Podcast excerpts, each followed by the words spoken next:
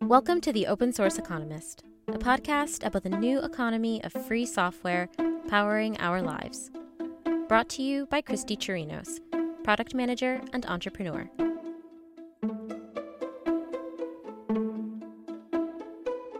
There's a recurring theme here new jobs. We've examined the ways that some open source jobs don't make sense to people. For example, running a commercial open source software company, or how one can grow a consulting company at scale. There's a lot we haven't even covered. For example, a digital experience platform has to have a support team. And that support team does not look the way that we might traditionally think about technical support. There's usually no call center, and there's no have you turned it off and then turn it back on again. Well, sometimes there is, but not that often. Even my job is a relatively new job. I have been working as a product strategist for open source content management systems and e commerce. That type of work is a relatively recent development. Allie Nimmons, the co producer and editor of this podcast, hey Allie, Hi, Christie. also had a pretty unusual job title on her resume community manager. That's a pretty unique job title to open source and often references to making sure that people outside of the company mobilize around a specific open source software project. Today, we're exploring some of those new jobs, what the responsibilities are, who's hiring for them, at what rate, and what are the kind of skills that a person might need to get one of these open source jobs. Let's start with the developer evangelist. An evangelist's job is to get other developers using the platform, the open source software, and building on top of it. Developer evangelism is new business work. You're bringing people in, new people, and getting them excited about what the company is working for. Developers are tech savvy people. So, traditional internet marketing and advertising isn't going to be that effective at getting your developers excited about what you're doing. Over 70% of developers have an ad blocker installed on their browser. That means that if you started selling to developers by buying ads, it's most likely not going to be that effective. Your developer evangelist is highly technical and ready to answer questions and even build out examples using your open source product. The developer evangelist works very closely with the developer advocate. Now, the developer advocate brings in existing users and makes sure that their voices are heard. As we've learned, open source is powered by its open source communities. Those communities are full of developers who are making the product better, usually because an improvement made their lives easier and they believe in sharing it with others. Why reinvent the wheel, right? In that process, of course, developers form opinions about what should be, and those opinions can be really valuable to a company. The developer advocate's job is to listen closely, get involved with the community, and feed back a lot of that information to the commercial entities that may benefit from it. If I wanted to apply old structures of work to the developer evangelist and developer advocate roles, I might call them marketing and product management. However, that's not really what those are. In addition to the technical chops, our evangelists and advocates also have incredible public speaking skills, interpersonal skills, and they have a lot of knowledge about the open source communities that they're advocating for, usually being contributors themselves. The community manager is a similar but slightly different role. Community managers focus on another space where developers often live, which is looking for content online. If you've ever talked to a developer, chances are that they'll tell you that half their job is Googling. After all, when we're building on top of each other, it's going to be really hard to know everything, but it's a useful skill set to have to know how to find the answers. The thing is that to find the answers, the answers have to be online. And that's where a lot of community managers come in. They also keep their ears on the ground, and they do that to make sure that the information the community is looking for is out there. That doesn't only mean web publishing, it also means groups. We're talking about communities, and communities often interact with each other. Those interactions happen on social media, on forums, even in developer community Slacks, which are quite common for a lot of open source projects. Someone has to be in there making sure that things are working. Also, you know the internet, so they also have to moderate. This is a role that, if I wanted to apply the old paradigm of work, I really couldn't. It's technical writing, but not. It's engineering knowledge, but not. It's a combination of the things that we need to make sure communities thrive. That actually used to be the realm of the nonprofit sector. And that's where open source's idealism starts to bleed into the business world. It's a curious market to watch. Then we have the role of full time open source contributor. When companies highly leverage open source software, that can be a wonderful thing. There's often pressure to give back to the open source projects that a company is leveraging for revenue and profit. In addition to that, not to be cynical, but I am painting a lot of the open source economy with the brush of strategic management. And the way I would look at this would also be that leveraging open source software is a risk. And there's easy way to mitigate risks. Make sure you have a seat at the table. There are job openings increasingly for full time open source contributors. These are people that the company hires, sometimes we even say sponsors, to work on an open source project. The skill set needed here is obviously a developer and engineering skill set, but it has to be a little bit more than that because the developer needs to also understand the open source community in which they're operating in. Just like the developer advocacy and developer evangelism sections, oftentimes the people who get hired are already open source contributors. Finally, we can't have this discussion of definitions of open source software roles without discussing privacy. We're seeing an increasing number of privacy jobs prop up. This was especially accelerated by the General Data Protection Regulation in the European Union. One of the regulations is that companies must have data protection officers. There is a need for 7,000 data protection officers right now. That's across open source and proprietary software. But that number exceeds the number of people that exist in the world with the skill set required to be data protection officers.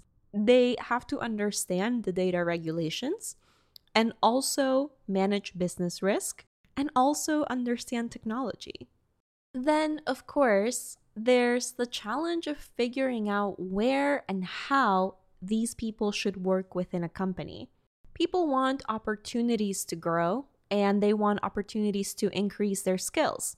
This means that companies have to be aware of not only the definitions, but how they fit into the bigger picture. To explore this idea, I talked to Chelsea Simpson, who does work getting companies to make sure that teams are working in the best possible way. Chelsea is a part of the faculty at the New School in New York City, and she's also an old friend. Can you tell us a little bit more about what you teach at the New School, too? Yeah, I teach a class. I've taught two classes one called Creative Team Dynamics, and one uh, which is about uh, for students who are in a business design hybrid undergraduate program, what kinds of ways to not just have technical capacity, but also to manage and, and, and lead and be part of a creative team is effective. And a class called Navigating the Field, which is for graduating seniors. Chelsea is doing the kind of work that I haven't seen discussed that often in the open source communities that I belong to. So I really wanted her take on the problems. Some of the key problems that this faces is uh, one, the community, the open source community style roles are poorly defined from issues of salary to issues of what the objectives are. And those things create some structural barriers, right? If there's no clear definition, it's really hard to get involved. So then you create this weird cycle of communities that look pretty homogeneous and that doesn't build good software. You're lucky if you can get hired on just to contribute. Most people not. And they volunteer their time outside of it due to idealism, due to an understanding of how important the contribution is going to be, and then they burn out. Yep, sounds about right. Yeah. What are your initial reactions to that information? Um, well, to be frank, it's not something that I'm really um, at all informed in as far as the open source software um, reflection. However, at sort of a metaphorical and industry, at sort of a global patterning level, as someone who's um, hired to talk about the future of work and consult about leadership in this like new work setting, it feels very familiar.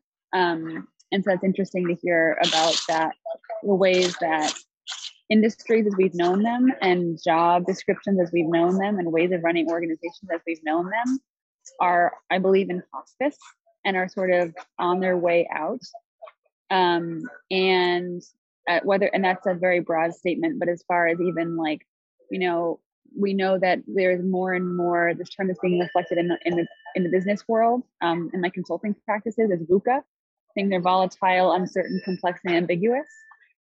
And so, whether we're talking about the pandemic or whether we're talking about climate volatility or issues that borders the world over as income inequality and the kind of repercussions and consequences of long-term colonialism, um, like where there's no more passing the buck for the next 10 years or 20 years to the next generation. It's like we're here. So there's a reckoning that I believe is is subtle in some places and more extreme in other places. Um, whether it's Black Lives Matter in the U.S. or whether it's um, you know like socio-political turmoil that's happening in many places the world over, whether it's part of the pandemic or otherwise. Um, those things I'm I think are likely to get not less subtle but more common. Uh, reckoning. I found that to be remarkable language. In the past, here's how we thought about labor. Labor is another input for business. It is subject to the same economic powers than anything else. Supply and demand affect labor. And there are factors that influence how much labor costs, where it's available, and the rest of the things that we think about when we think about sourcing labor. Following classic economic laws, external factors, big and small, like the availability of transportation or a war, will affect how much labor is available, and then that'll affect how much people expect to be paid. But when we're outlining that open source software doesn't necessarily have a tight grasp on its input costs, then that affects labor too. But all we have to do is look around us to realize that this isn't a problem specific to technology. We're seeing it across all industries, and I wonder if there are lessons for us to learn. From being invited into the internal workings of many different large multinationals as well as small community based organizations in different countries is that this is something that's a pattern happening everywhere. And so, this need to re examine how it is we're organizing ourselves and how we're organizing our labor, understanding what is actually what are actually the most essential parts of an organization um, and how to become more transparent it's definitely something that there's no clear answers to it's not something that has a playbook. Um, and so it requires something very different, which is being having more uh, having increased communication and emotional intelligence as not not uh, as necessary but not sufficient. So it's a prerequisite to get to the results in your own playbook and your own answers for your own industry or organization. And but um, having a high level of being able to communicate about what isn't working, um, where someone's role may not be a fit, where the responsibilities aren't equal to, you know, whatever the pay structure, these very complicated, very charged questions and conversations. We need to have the capacity and the upskilling to broach them. And the reality is most people don't have that upskilling at this point. What is an example, if you can share, of how this similar dynamic is playing in a different industry? I wonder if we can draw some parallels something something concrete might be um, like a product that's launching like let's say it's like you know an under like a, a period proof underwear. you know, like like a product that was uh, there was an organization that selling those that product in a place where, where Christie and I met. Um, it's no longer just okay. How do you get the contract with Macy's, right, to have your product in this particular store? It's how do you get people actually using them, wearing them, posting to Instagram, telling their friends, coming to pop ups. Like you know, it's a whole different echelon of needing to have a community around your product and having people engaging with it on an emotional way um, that is not the same as it as it was even 15 years ago.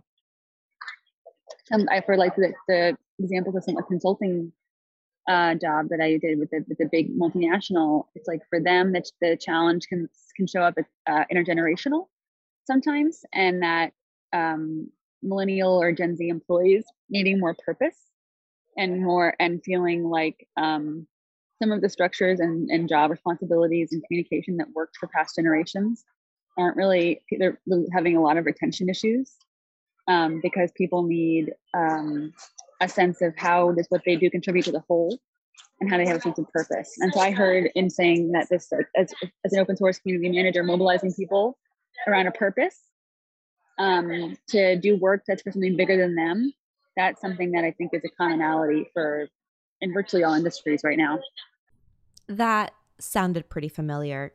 And so that's when I wanted to dig into those solutions. I asked Chelsea to define creative team building. I think at the core, it could, I mean, that, that, that phrase could be interpreted as like, you know, how do you build a team around a creative endeavor um, or a creative industry? But it could also be around the work to create is to, you know, be alive right? We're created from something, and to create this feeling creative is something that most people, if not all people, I think is a human intrinsic need. For people to feel like even if someone you know loves a spreadsheet and loves a sense of you know clear structure and rigor, which is totally cool. There's nothing wrong with that. Creative and being being expressed in that they're able to feel like they have like um, like autonomy in their position and they can connect the dots in a way that's meaningful to them and their spheres of influence that are that are meaningful to them. And as a team you're able to be um, be resilient and adaptable to what is and what occurs and not um, confined to like a like a something that's just machinations that were predetermined and pre-structured because it's not functional anymore. There's too much there's too much VUCA for that to actually even be effective.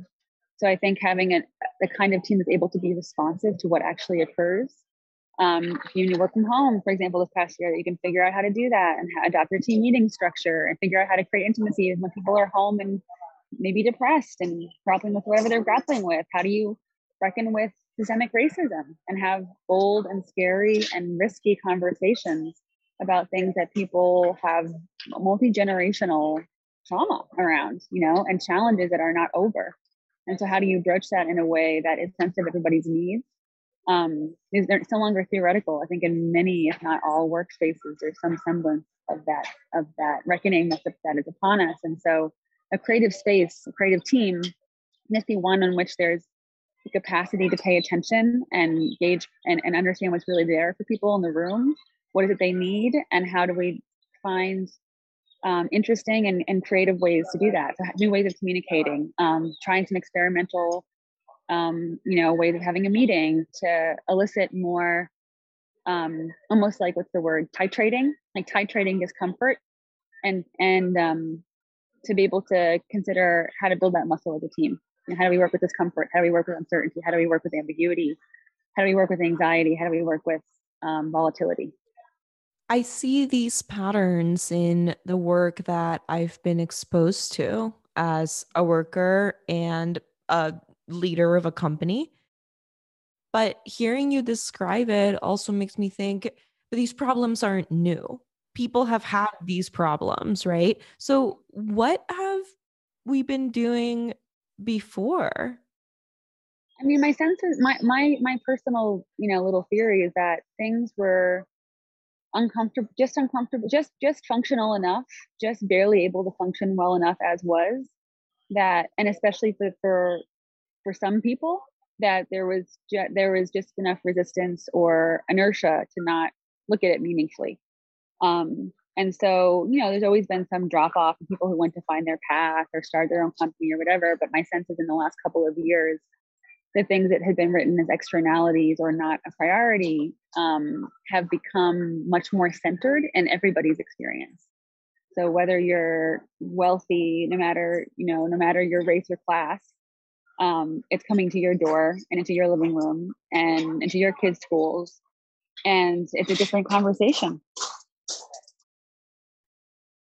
Totally opinion based, but I'm curious, what do you, as a human, think has brought about that societal shift in which we're no longer taking, well, I'll just suffer and tolerate and demanding that we prioritize these things that, you know, make our existences sad.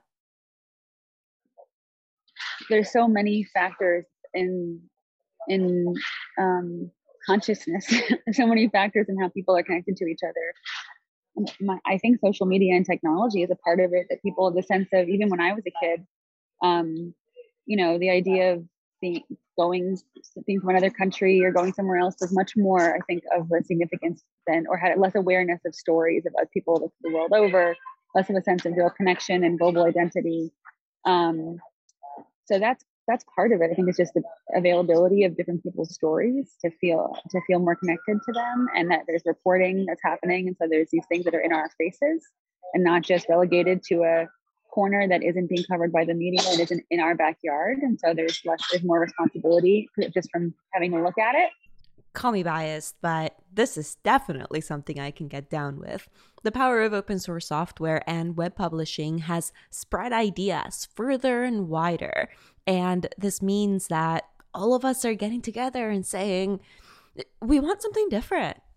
Um, I think that's one thing. And um, I mean, part of it I think is that is the, the coming closer to the limits, like some of the the kind of biomechanical limits of, you know, um, the reality of quote unquote the corporate job has really not been that long. It's been like two generations, and some, I feel like you know. I hadn't thought about that. Yeah.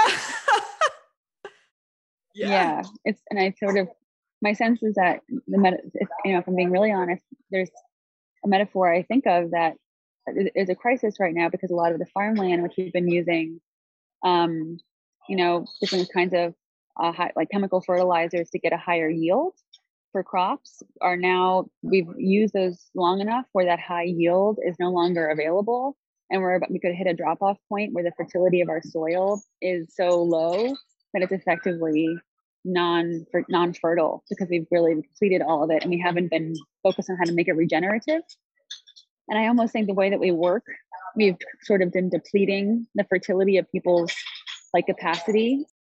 I wanted Chelsea to paint a picture for me about what those mechanisms would be to create that reality. Especially when we talk about open source sustainability, it seems like that may not exist, but the solutions are hidden just below the surface. Purpose is one mechanism, paying them is a mechanism, um, providing emotional community needs is a mechanism um, providing a chance for them to get better and build skills and be educated is a mechanism of currency, right? But if, if we're not really considering how to make people people and their jobs regenerative in some way that is meaningful to what they need, I don't think it's we that, that just the the boilerplate cut like um mechanism. Also, frankly, the things that once were like the reward for staying in a more um in a more predictable path are now like the, the benefits aren't there anymore. So you can go to law school and still not have a job and be in there and be profoundly in debt and not be able to afford to live in the city where you're working. You know, at one point that was sort of like, okay, you're guaranteed safety, and safety is a big deal. You're, you're guaranteed safety and comfort if you make this these decisions and invest in this way, and show up to work in that way. And that can be okay for a lot of people. There's nothing necessarily wrong with that. However, even the reward in that path is no longer as predictable. Right. Yeah. I have we might edit this out, but I have um a friend who's reckoning with that right now in a really difficult way and it's powering depression and anxiety for him because he went to pharmacy school and pharmacy is the classic example right of you're going to suffer through these 4 years and you're going to be good for the rest of your life And there are so many pharmacists that he has struggled to find a job. And the job that he found had him traveling, get this, a radius of 150 miles. Yeah, that's not that's not a human design. No. Everything parallels with open source software. So let's zoom in. How can companies actually execute, right? So you kind of listed actually paying people more, education, purpose. So let's pick one of those and zoom in. I think the idea is that there's a, there's something that my friend who is a, um, a, a, business executive, also actually who's done a lot of, who started a lot of open source software companies in his 60s, and he says the only uh, way viable business strategy left is doing the right thing. And I think there's something really solid about that because people at this point also with all of the data and stuff we have available online, we're really good at sniffing out in authenticity and we're really good at um, at we, we have a, a pretty strong sense of the, level, the level and the unprecedented nature of the problems that we're navigating as a species right now and on in the, in the, in the global setting. And so if people can feel like they're able to become more equipped even if it's not direct they could be working in supply chain you know or with you know around in the healthcare industry.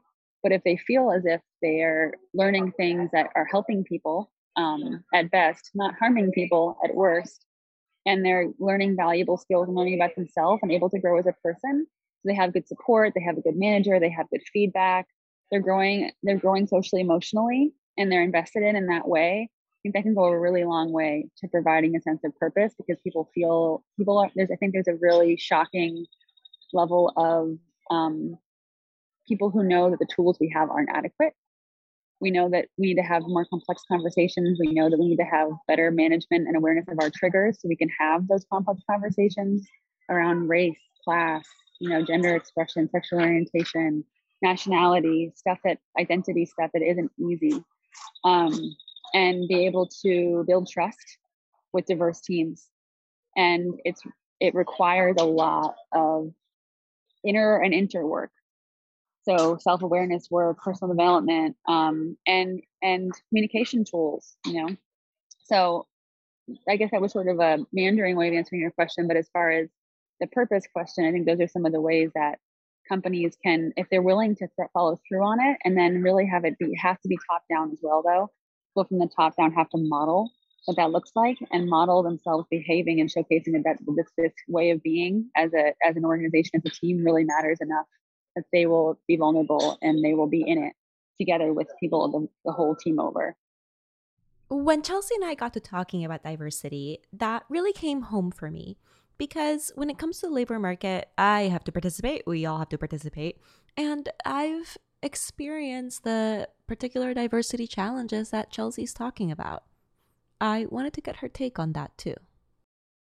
Originally from peru i'm a latina. I am the daughter of a Japanese woman and a Peruvian man. So I'm mixed race and third country kid at the same time, right? Like it's a mesh.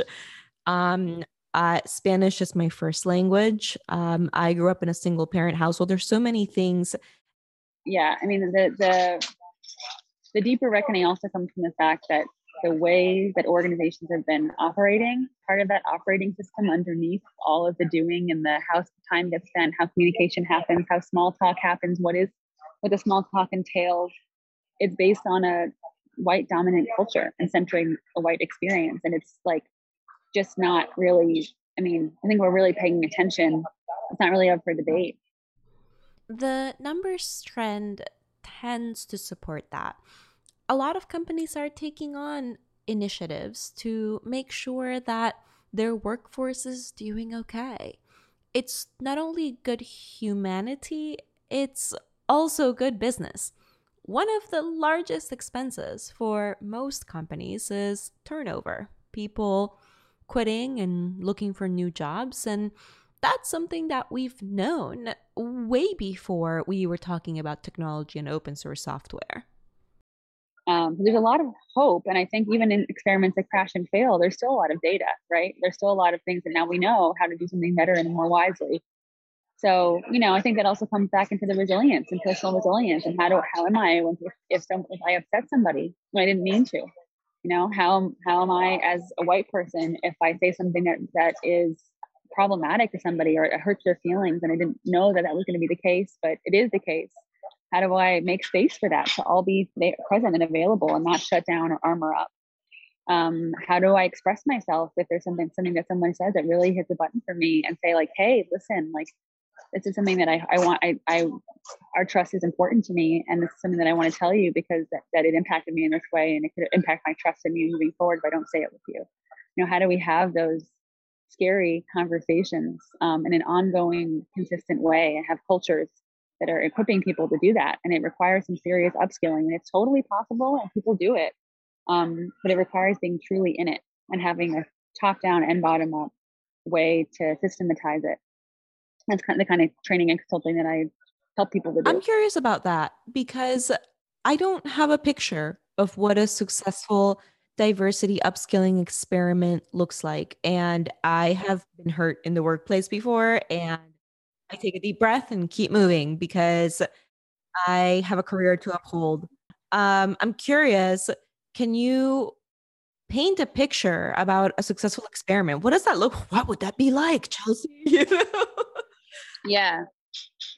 Well, I think having part this is part of where I'm really grateful to have done this training and coaching in business leaders the Daniel Goleman Emotional Intelligence Coaching Certification Program. That on some level there's all these different ways in which it it it uh, there's all of these categories and and conversations in the realm of emotional intelligence, but it's it's um, a toolkit that includes self management, self awareness, um, communicate relationship awareness, um, organizational awareness, and relationship management.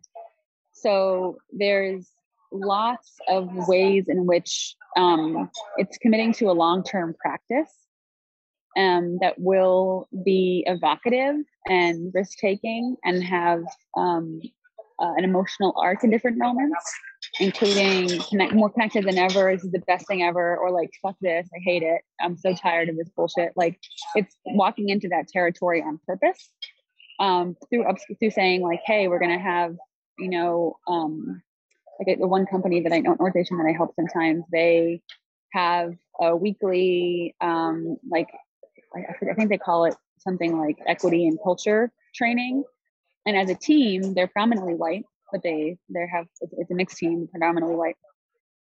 They engage with current events and find different ways to look at it and talk about it. And they then watch, like for example, there was these, you know, like really, there's been, these, there's been so many, so many things, like always recently.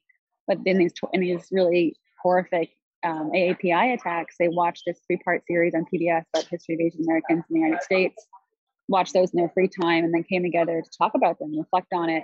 One of the participants who's who's Chinese um, and moved here a couple years ago, she brought in her cousin and they talked about the process of learning English and how what they lost in their family from that from you know in that in, in that process and created a space of like really vulnerable sharing and they were able to have that need met um, of being seen and reflected by their coworkers and have and have a chance themselves to have the time and energy the reality is that working full time takes up so much bandwidth that it's really hard to find that emotional space to do your own personal work if you don't have it built in. You know, people do it and it can be done, but it's definitely um, can be a great asset uh, if there's some mechanism to have that embedded in the team structure. And then, of course, that ripples into having new kinds of conversations with teammates and coworkers, and you learn more about each other. And then someone else is Samoan and they didn't know that before, and they have a whole thing of they consider themselves a person of color but haven't said it out loud before. You know, there's a whole ripple effect of conversations that are able to be had and explored around topics that for each person are ambiguous and confusing, let alone for them, so also for the team, and that are also charged and really sensitive. So the more you can find ways to give people like, okay, here's a ritual, here's a, some consistency, whether it's weekly or monthly or whatever.